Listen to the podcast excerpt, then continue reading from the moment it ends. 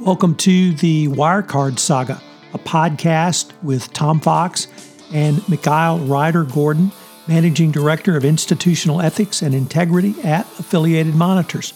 Over this podcast series, we're going to take a deep dive into the Wirecard Saga to see where it may take us literally across the globe.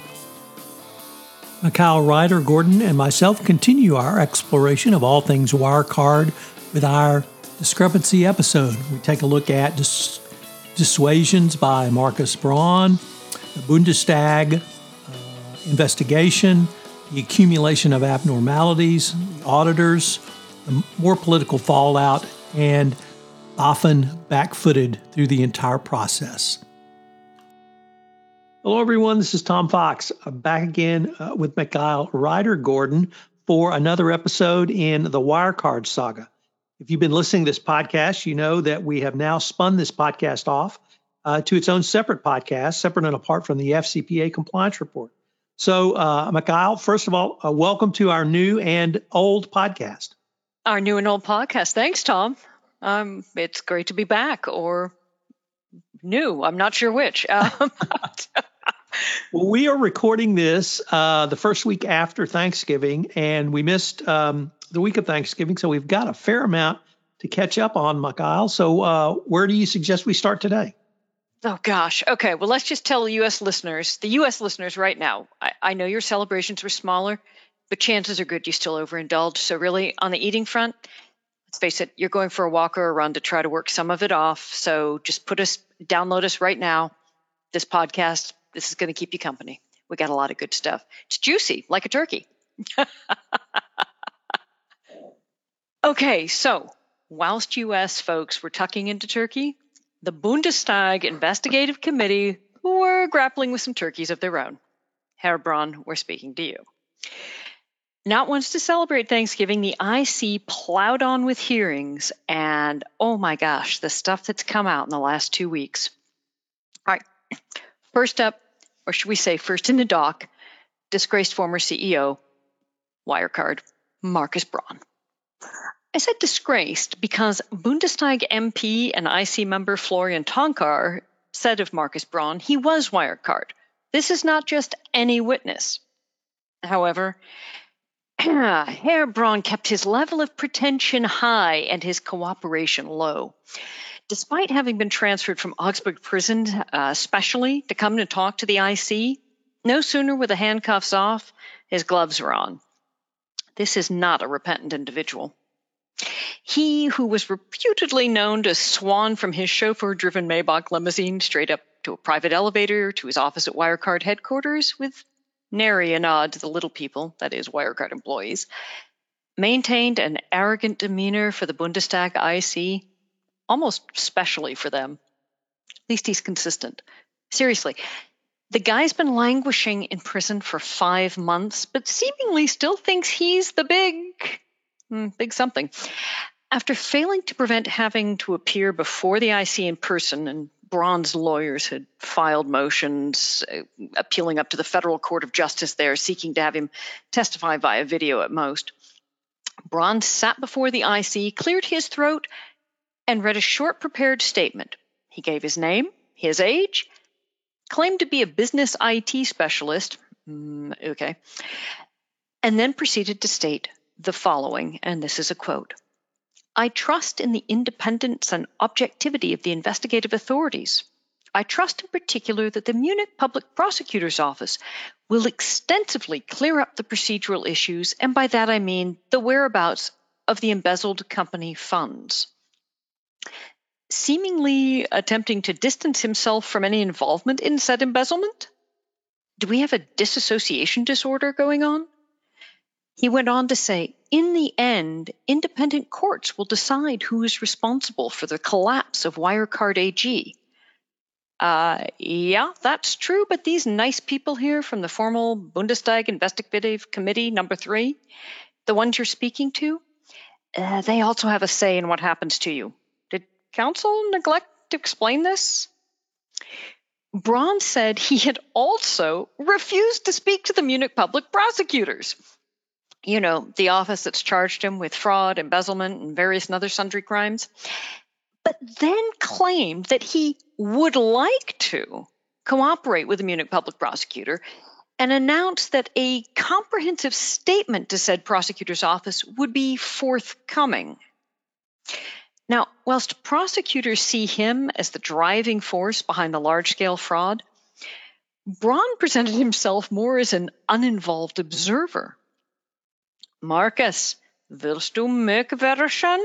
Are you trying to take the piss? The Munich Public Prosecutor's Office confirmed that Braun had, quote, recently declared a willingness to provide testimony. But then, as the spokesman for the office went on to say, quote, we cannot foresee the scope of the information he, Braun, intends to provide, nor can we foresee whether this will involve full cooperation. Because you see, the prosecutor's office views Braun as rather integral to the entire Wirecard scandal. They told the IC via an email, quote, according to the current state of investigation, Dr. Braun acted as a control and controlling force within the Wirecard gang. Braun provided strategic instructions and concrete business actions. They likened Braun to a puppet master. so, Markus, they sound like maybe they have a better handle on this than you do? Maybe time to rethink your strategy? Braun justified his refusal to testify since all the facts surrounding Wirecard presented what he thought or called a mosaic like overall picture that is, it's also entangled. Any information he might impart could be, well, criminally relevant. Oddly, however, he proceeded to defend the regulators and the Wirecard auditors. Uh huh. Moktagarn executive Braun claimed, quote, at no time have I received any indications that authorities, supervisory bodies, or politicians have not behaved correctly improperly or unfairly. Oh, and as to EY, they were, in his words, quote, apparently massively deceived. Uh, yeah, seemingly someone or someone's did engage in a massive deception. That would certainly begin to sum up the level of fraud and deceit perpetrated by the company you helmed, Herr. He then refused to say another word. For two hours. Repeatedly, Besserwisser Braun just kept saying, I invoke my right to refuse to testify. MPs asked him some 50 questions, including, What do you say to the investors who have lost millions? Silence. Are you aware of the severe damage you've caused this country's reputation as a place to do business? And can you conceive of the damage and confidence you've done to German government institutions? Silence. Have you made mistakes? Silent, downright unanständig or rude. He was only willing to give his date of birth when asked. He appears to think he's a POW and only wants to give his name, rank, and serial number to the enemy. Marky, this isn't something out of Boy's own. As MP Matthias Hauer of the CDU so succinctly stated, this is not how you deal with the Bundestag. Now, this nonsense with Braun only giving his birth date, it actually kind of squares with something else the public prosecutor's office said about Braun. They told the IC that Braun was big on oaths of allegiance, hmm, a little Trumpian that, and what they called a martial spirit Braun tried to invoke at Wirecard. They said Braun may have attempted to use methods of psychological warfare among Wirecard employees, controlling them via intimidation, so let's think about this. We have a former low level KPMG manager or a small Austrian man who demands loyalty, holds global ambitions, plays at being a military general, and tries to use intimidation tactics to control people. Hmm, does that remind you of? And we've got his right hand man, Marsalek, the high school dropout and former IT geek programmer who took to keeping guns and shooting targets at his home taking armed escorts to meet Chechen politicians, buying exotic fur lined coats, and fantasizing he's James Bond to the point of becoming an easy patsy uh, for the Russians. And together pretending to lead a listed company that was nothing but a massive fraud from day one. Essentially, two dorks forgot they're no longer playing Dungeons and Dragons and, via their delusions and fantasies, end up bringing about one of the biggest German corporate scandals with political and regulatory fallout in recent history. Unbloody believable. When Braun was called as a witness to the IC hearings, there were high expectations. As a member of the FDP party, Frank Schäffler said, and I'm paraphrasing here, apart from Marsalek, Braun is probably the main person responsible for the Wirecard fraud who can shed light on what happened. Hmm, indeed. The prosecutor's office has suggested Braun was the ringleader and Marsalek his henchman. And the IC was so certain that answers to many of their questions would finally be forthcoming when Braun took the witness stand. Entanglements with intelligence services that the committee members wanted information on, not to mention Braun's meeting in 2019 with State Secretary and Deputy Finance Minister Jörg Kukies. You know, the one where rather unexpectedly Kukies made a house call to Braun, Braun's home, without anyone else from the ministry to uh, to be part of that chinwag. Several parties, including the AFD, the Greens, and the FDP, find that visit highly suspicious and were hoping to get some answers out of Braun. So, too, the committee thought it would be hearing details about Wirecard's interaction with Chancellor Merkel's office as well. And let's not forget Wirecard's chumminess with Finance Minister Olaf Scholz. Inquiring minds want to know, especially in the lead up to the 21 national elections. In fact, Braun's lawyer had announced that Braun would comment on his contacts with politicians and regulators. Oops. I guess counsel forgot to tell Mark to speak up. To quote another MP, Jens Zimmermann, who was anticipating Braun's testimony, today it is getting serious. Only thanks to Braun keeping mum, it didn't get serious in quite the way the Bundestag was expecting. Members of Parliament were more than a little annoyed by Braun's behavior. They also asked questions on a trial basis that had nothing to do with the specific allegations. They, they just said, you know, like, for instance, what's your attitude to, say, good corporate governance? Or how do you think a company like Wirecard should fundamentally function? Braun had nothing to say. Florian Toncar from the FDP admonished Braun that his complete refusal did not correspond to the prevailing legal view saying that the prosecutor's investigation is on the same footing as the IC committee. Another SPD member, so indignant, she asked Braun if he knew the damage he'd caused to the economic system and to Germany as a whole. MP de Masi broadened his questions as the hours ticked on, and Braun sat there mute, even raising the question of whether Wirecard had profited from child pornography. Now, on that one, you'd expect at least a denial.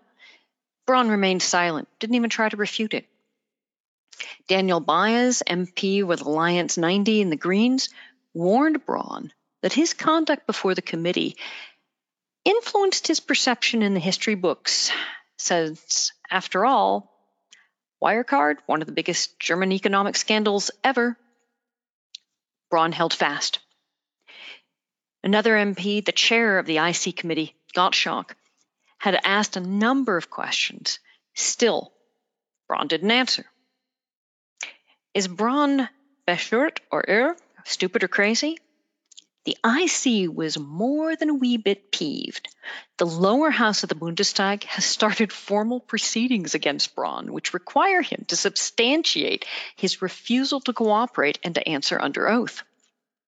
If his just, justifications fail to validate his grounds for his refusal to talk, additional jail time and fines are a strong possibility, according to members of the IC.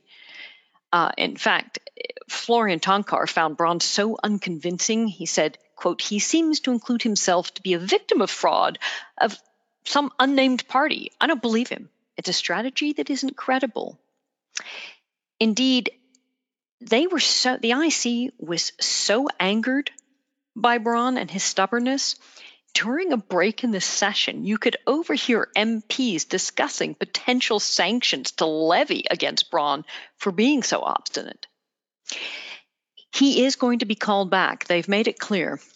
The IC will be calling Braun back to testify. And the next time, the IC has made it clear Braun will face legal retribution if he refuses to answer the committee's questions. In fact, as one member of the IC said, I guarantee one thing we will invite him again to testify to the committee. This is not the last time we've seen Markus Braun in the German Bundestag.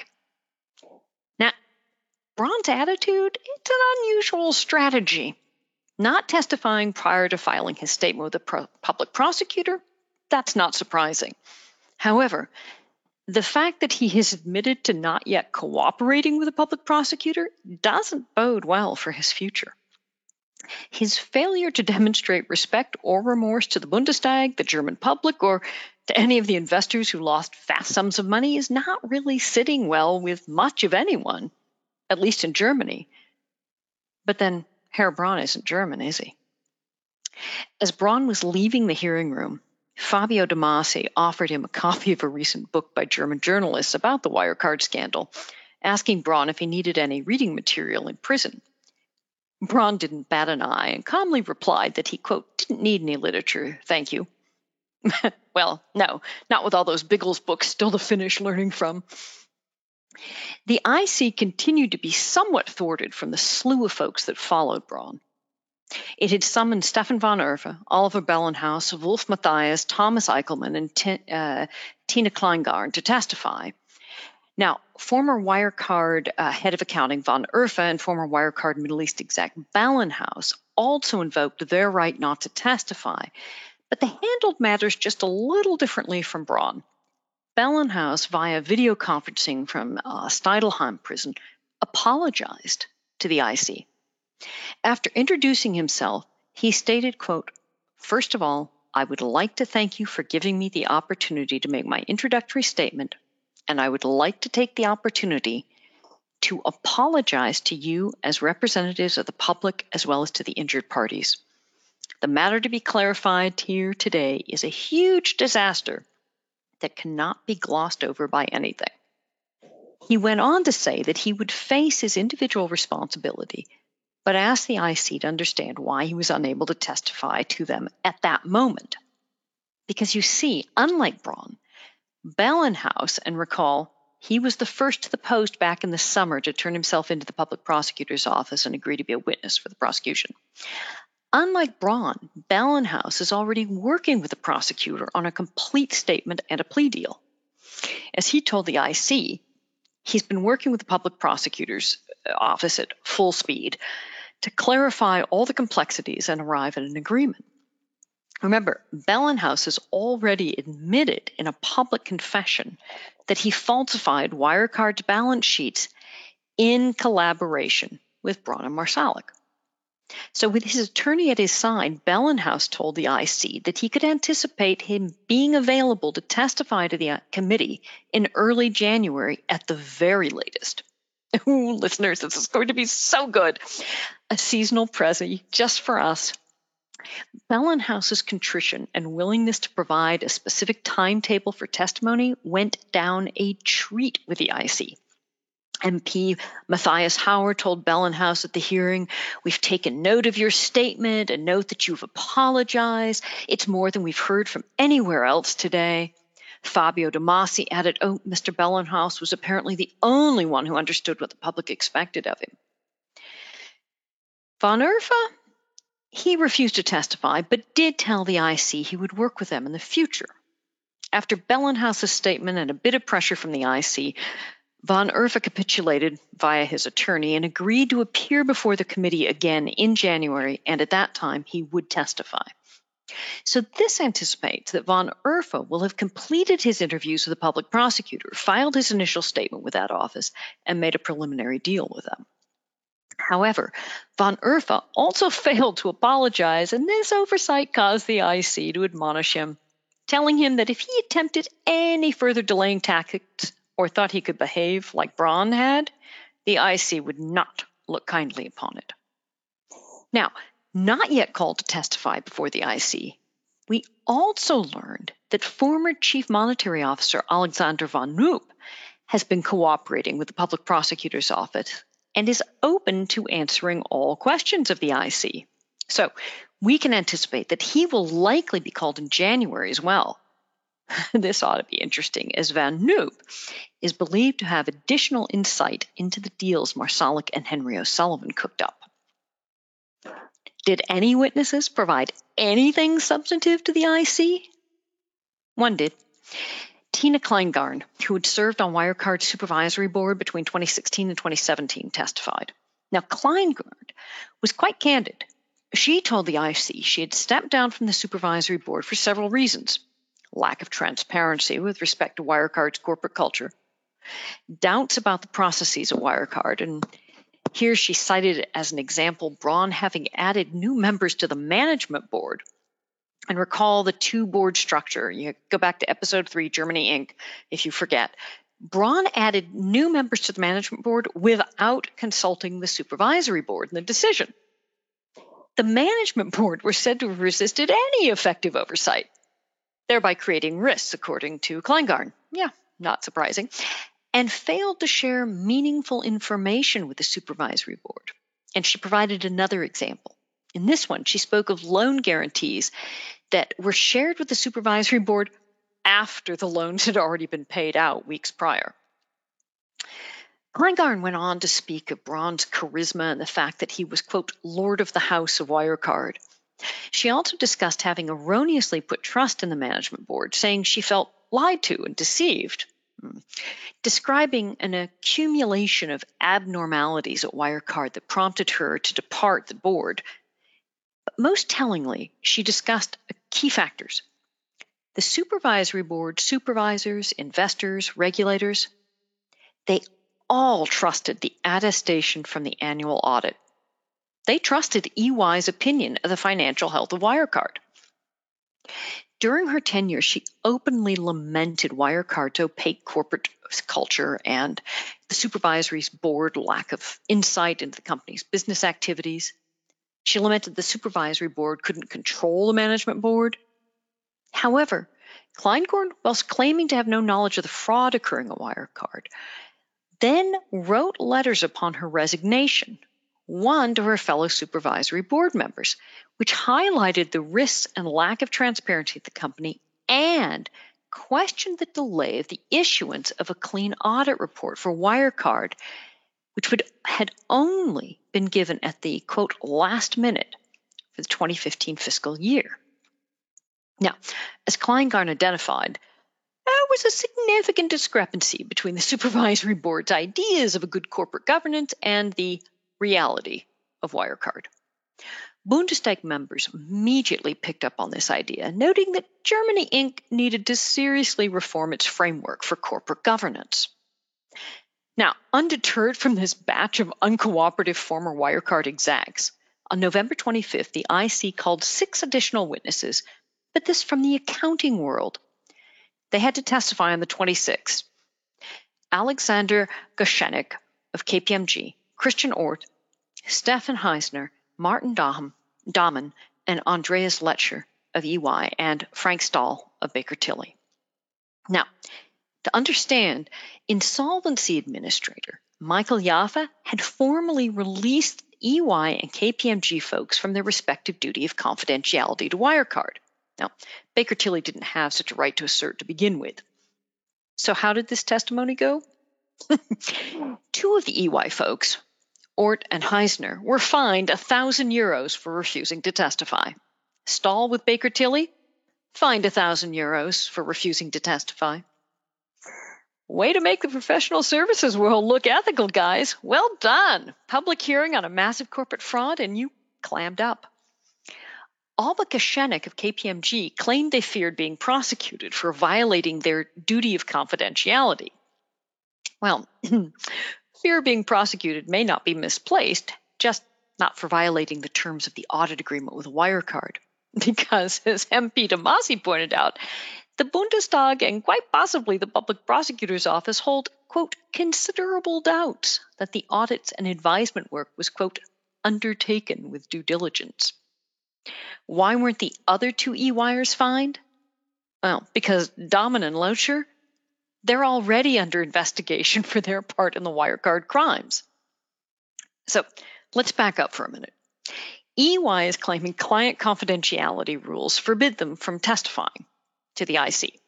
They also claim these rules for the audit firm extend to the individual audits, auditors. Hmm. So EY Orth, through his lawyer, claims that despite Jaffe having released him from maintaining confidentiality over the audits EY conducted on Wirecard, it is his belief that privilege can't be waived purely by Jaffe, who now as administrator controls what is left of Wirecard. Rather, it's the board members at the time the audits were conducted that would need to grant confidentiality waivers. Folks, this essentially has EY and Baker Tilly claiming they need Braun Marsalek von Erffa and compadres to waive confidentiality. Seriously? Yeah. So now uh, that there's no longer any seated Wirecard board, as we all know, now, the IC asserts that their subpoena power as a legislative body holds equal weight to that of the public prosecutor's office, and that these folks are compelled to testify when summoned. However, it looks like this debate is now set to head up to Germany's High Court. If the court rules the IC's demands overrides the now non existent boards, these guys are going to have to be back to testify. At the hearings, the EYers and Baker Tilly advisor were peppered with questions. In response, the most they did was mumble vagaries about the professional responsibilities. The two under investigation, and we'll get back to them in a minute, just refused to testify, but they weren't fined as they were invoking their right not to self incriminate as the German Supervisory Authority over Auditing Practices, APAS, they're conducting an investigation into the very issues they were being asked about by the IC. Okay. By now, you've picked up on the fact that one person isn't mentioned here. KPMG's Alexander Geschonneck. Now, Geschonneck had plenty to tell the IC. He walked the IC through the special audit KPMG had been tasked to perform on Wirecard Asia. He described how Wirecard AG had put up, quote, significant hurdles and obstacles to thwart KPMG's 40 person team. Documents arrived late or not at all. Interview appointments with Wirecard managers would fall off schedules or be missed entirely. The team worked to identify the third party providers and determined that there was insufficient or adequate evidence that sales revenues, transfers, merchant relationships were non existent or highly flawed out of Wirecard Asia. At one point, according to Geschonneck, KPMG contemplated abandoning the special audit altogether, saying, quote, it proved impossible to sufficiently comprehend the transaction volumes from 2016 to 2018. He went on to speak of team members traveling out to the Philippines to review cash supposedly being held by two banks in Manila by a trustee. And listeners, if you missed this backstory, go back to episodes one through seven, which all discuss the Wirecard frauds out in the Philippines. But of course, those banks in Manila couldn't produce evidence of the escrow accounts, and six months of forensic review resulted in that damning report that ultimately we'd see Wirecard collapse from. Now, Geschonneck told the IC that they let the facts speak for themselves, but then noted that had Wirecard not published the KPMG report, KPMG had determined they would publish the report themselves. Because interestingly, KPMG had written this into their contract with Wirecard for this special audit as a precautionary measure. Isn't that intriguing? Did Eichelmann suspect Wirecard executive management would try to bury this report and therefore allow this provision to be inserted into the contract? Ha! Geschonneck did not spare EY, saying the auditor should have identified the Wirecard fraud much sooner and could, quote, obtain sufficient proof of examination. This is not rocket science. EY just didn't do it.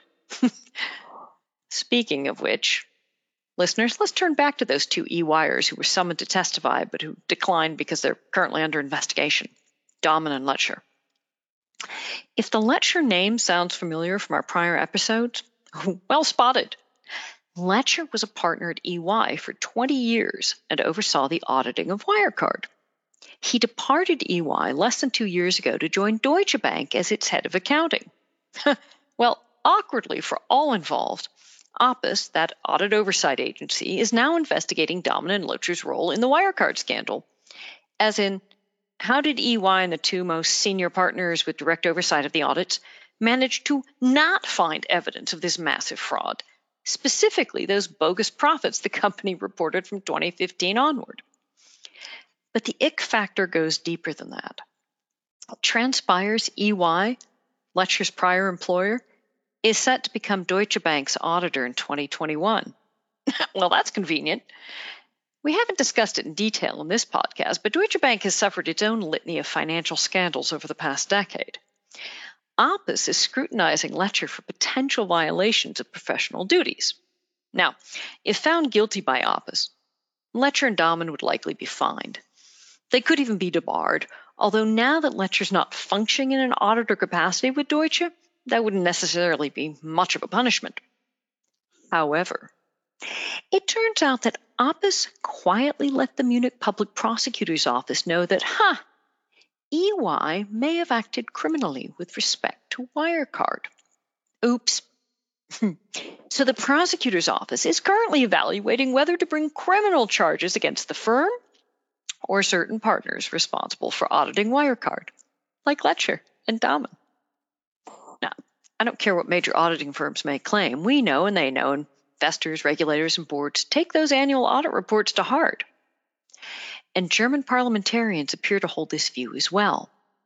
Whilst many were online shopping for Black Friday, on Friday, December, uh, November 27th, the Bundestag heard debate and reviewed two proposals submitted by two opposition parties to seriously reform corporate audits. This is a big first. The first proposal from the left group is entitled Reforming Auditing, Reducing Conflicts of Interest. Now, their motion um, is seeking major reorganization of Germany's audit system. Claiming Wirecard is not an isolated case, oh, really? Ouch. The proposal, among other things, seeks to reduce opportunities for, well, conflicts of interest, fraud. And how are they doing this? They've proposed to create a central fund into which companies would pay. This legislation would have companies no longer freely designating and paying their auditors for their audits. Rather, they'd pay into a fund on a pay as you go basis. From this fund, auditors would be randomly appointed and remunerated every five years, depending on the size and scope of the audit. The appointment of the auditor would be made by an independent regulatory authority. And additionally, audit firms would be precluded from offering advisory services to any company they audited and the program would be available to companies of all sizes. Similarly, the Green Party has proposed legislation that would reform the audit process. Now, theirs, whose title includes Designed to Quickly Detect and Successfully Combat Balance Sheet Fraud, which may be a little ambitious, envisions changing auditing and accounting rules by enshrining in law that auditors be tasked with detecting balance sheet fraud. Their legislation like that of the left, also seeks to reduce the length of time any one audit firm could hold a client and would force a rotation of audit firms at minimum every six years for any publicly traded company. And like the left's proposed legislation, their proposal would preclude audit firms from offering advisory services to any audit clients. But there's another little detail lurking in the Greens' motion a call for BaFin to be given teeth and formally tasked with ensuring the integrity of the securities market, including the gray capital market, which is largely unregulated. That's where Wirecard would have fallen. Both proposals have moved forward for consideration by the lead committee, so they're now going to Legal Affairs and Consumer Protection Committee. So they're active and in play. Hmm, maybe EY's folks should have been a little more cooperative with those IC hearings. Has there been more fallout? Oh, absolutely. The political and regulatory fallout from Wirecard continues unabated and largely being driven ultimately by the questions the IC is asking, not just in these verbal hearings, but in a trench of written submissions, lengthy, lengthy questionnaires to all manner of federal German federal government agencies. Now, before the IEC hearings on Thursday last week, the IC held a press conference with, of all people, FT journalist Dan McCrum, whom they've also called as a witness. Now, understand the IC will be delivering this report before the end of the parliamentary term next year, right? And that concludes July 2021, just as German elections kick off. The questions the IC has been submitting in writing to various government ministries has asked some really awkward, pointed, well, inquiries.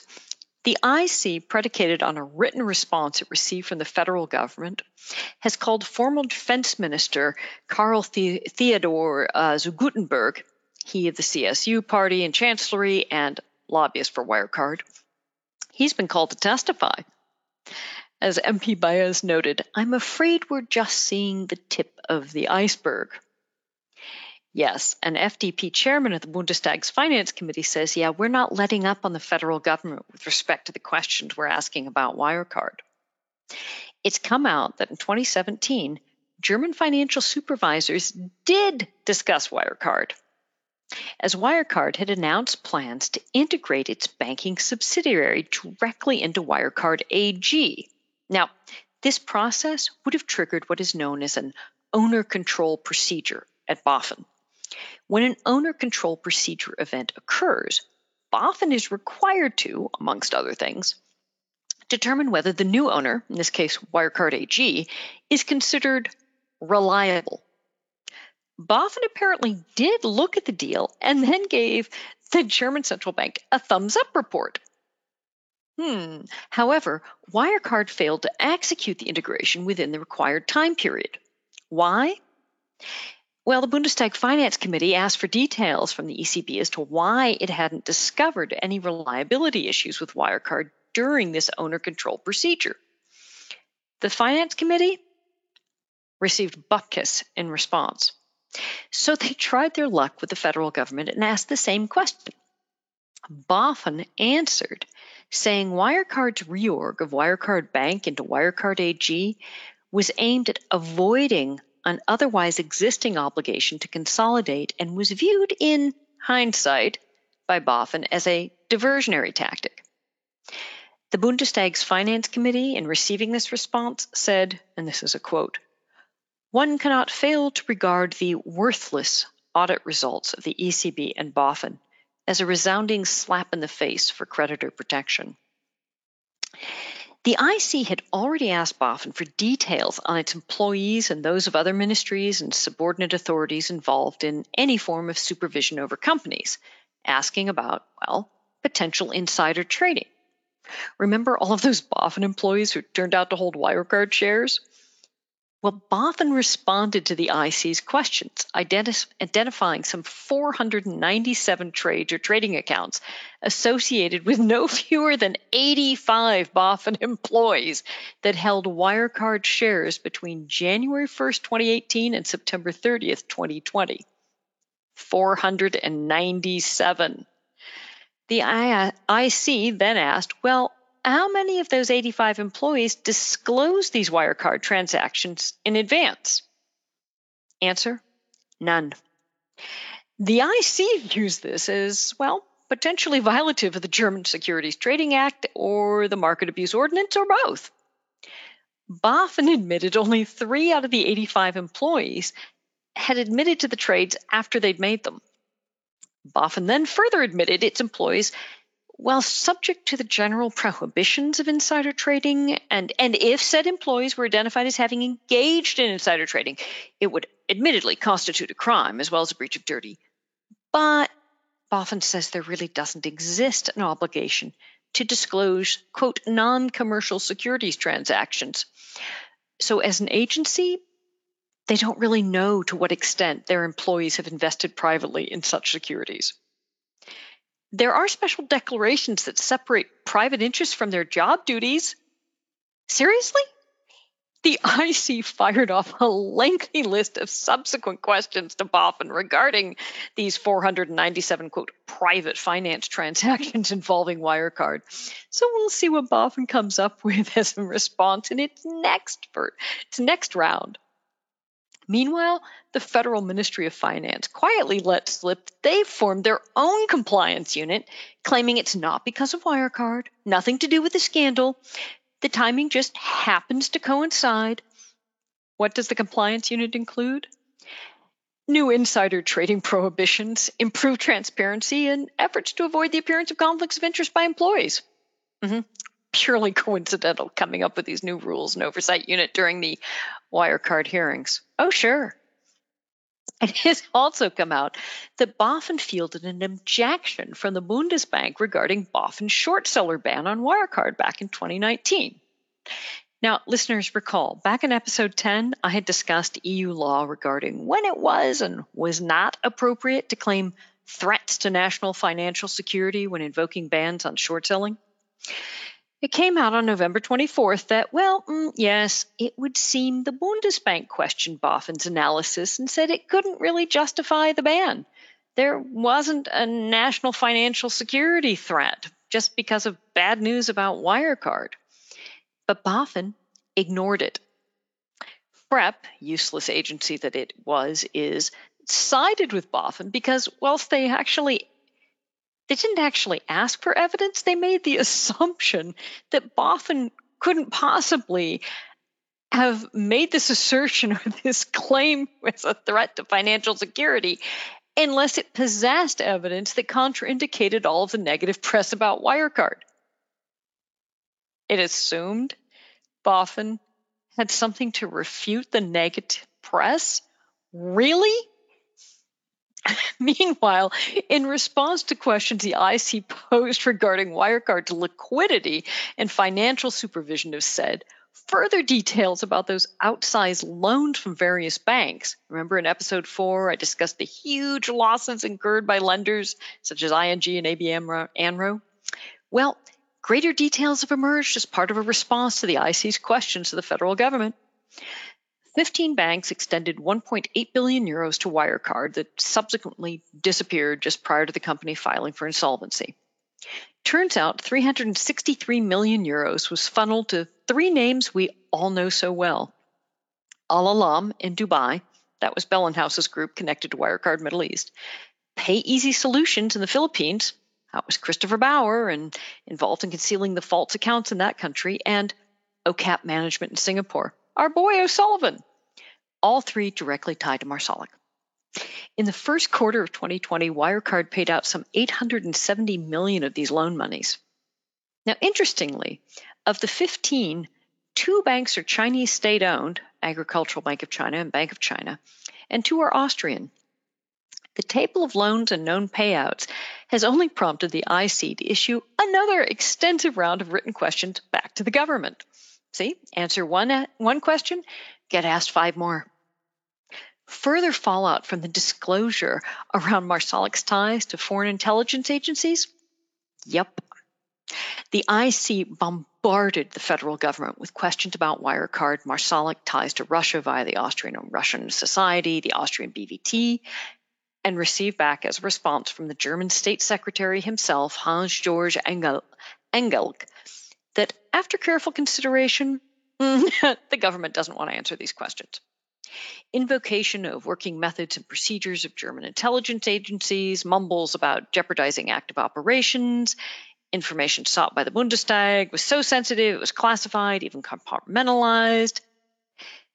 But he did let out that German intelligence is actively sharing the information it holds about Marsalek, the BVT, Russia, and Wirecard with other foreign intelligence services. See, this is what keeps us coming back week after week. There's more to come, folks. And there's there's more right now. The German government announced the overhaul of the DAX index, and its operator, Qontigo, part of the Deutsche Börse, will be increasing the number of members from 30 to 40. But now, to join the ranks of the 40, it will require members to have fully staffed audited audit committees, submit quarterly statements as well as annual audit results, and demonstrate that EBITDA, the company has been profitable for the past two years. Failure to meet any of these new criteria will result in a very swift removal. That was another reform the ability to remove a company after a 30 day warning. This big revision attributed to Wirecard. Thanks, Wirecard. Now, Administrator Michael Jaffé continues unwinding Wirecard. The Munich District Court announced after its first creditor meeting that there are no fewer than 11,500 creditors queued up, and they filed claims totaling more than 12 billion euros. Let's put this in some context, okay?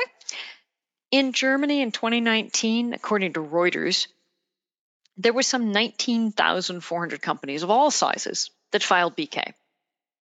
And the average amount of damages for creditors from those 19,000 plus companies, the average was 856,000 euros. Wirecard, with claims of 12.4 billion, that's 14,000 times the German average. Yikes. What's the chance even a fraction of this amount will be recovered? Well, a few days ago, the Singapore High Court did dismiss a motion made by no less than OCAP Management, you know, Henry O'Sullivan's entity that benefit from Wirecard loans and Marsaleks deals that used to be known as Senjo. If you forget, go see episodes 9, 10, and 11. OCAP was sufficiently cheeky to actually file a motion with the Singapore High Court seeking millions of dollars from Wirecard. Mm-hmm. They wanted a $2.85 million payment immediately, followed by, wait for it, monthly installments of a million dollars thereafter.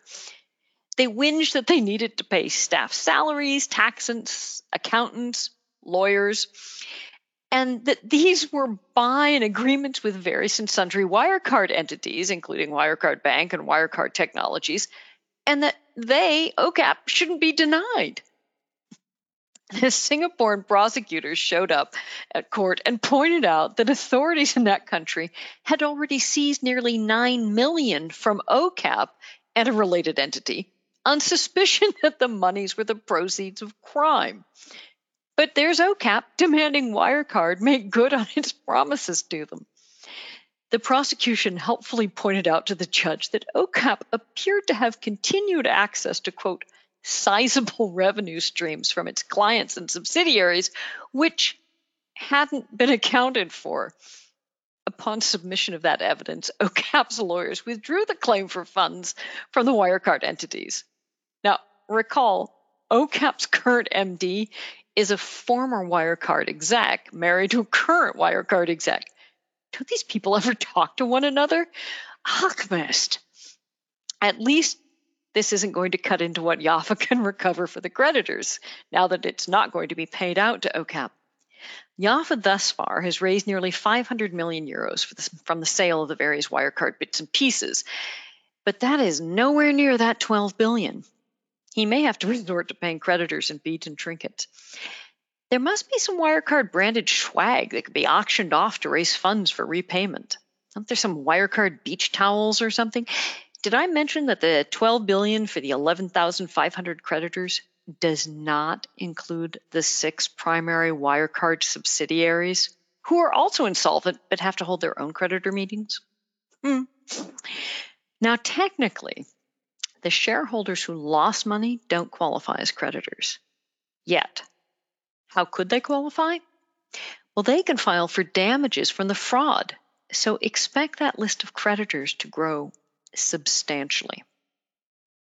Okay, folks, we are out of time despite having so much more to chat about. On upcoming episodes, we'll take that deep dive into that ESMA report and analyze what controls are or are not so effective when it comes to supervising FIs and detecting and preventing money laundering, using, of course, Wirecard as our exemplar. And whilst we wait for the explosive testimony that we can anticipate from Von Erffa and Bellenhaus and company in January, we'll get back to two of the sectors that earned Wirecard profits because Let's face it, nothing says holidays like games of chance and porn. And we'll pick up the investigations into Wirecard activities going on in other jurisdictions the US, Mauritius, Singapore, the Philippines, the UK, New Zealand. And we'll continue analyzing what is coming out of the IC. So stay tuned.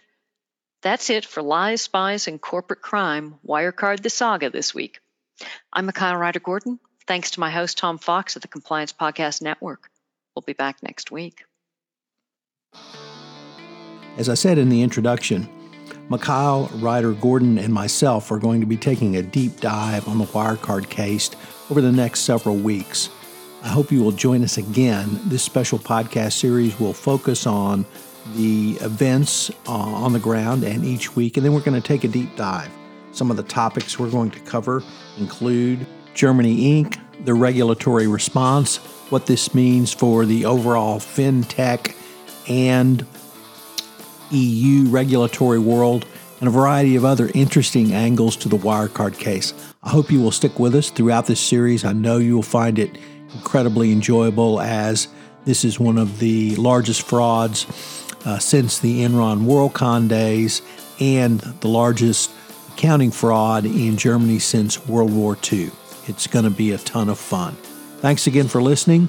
Uh, please leave us a review. We would greatly appreciate that on iTunes. This podcast is a part of the C Suite Radio Network. For more top business podcasts, visit c-suiteradio.com.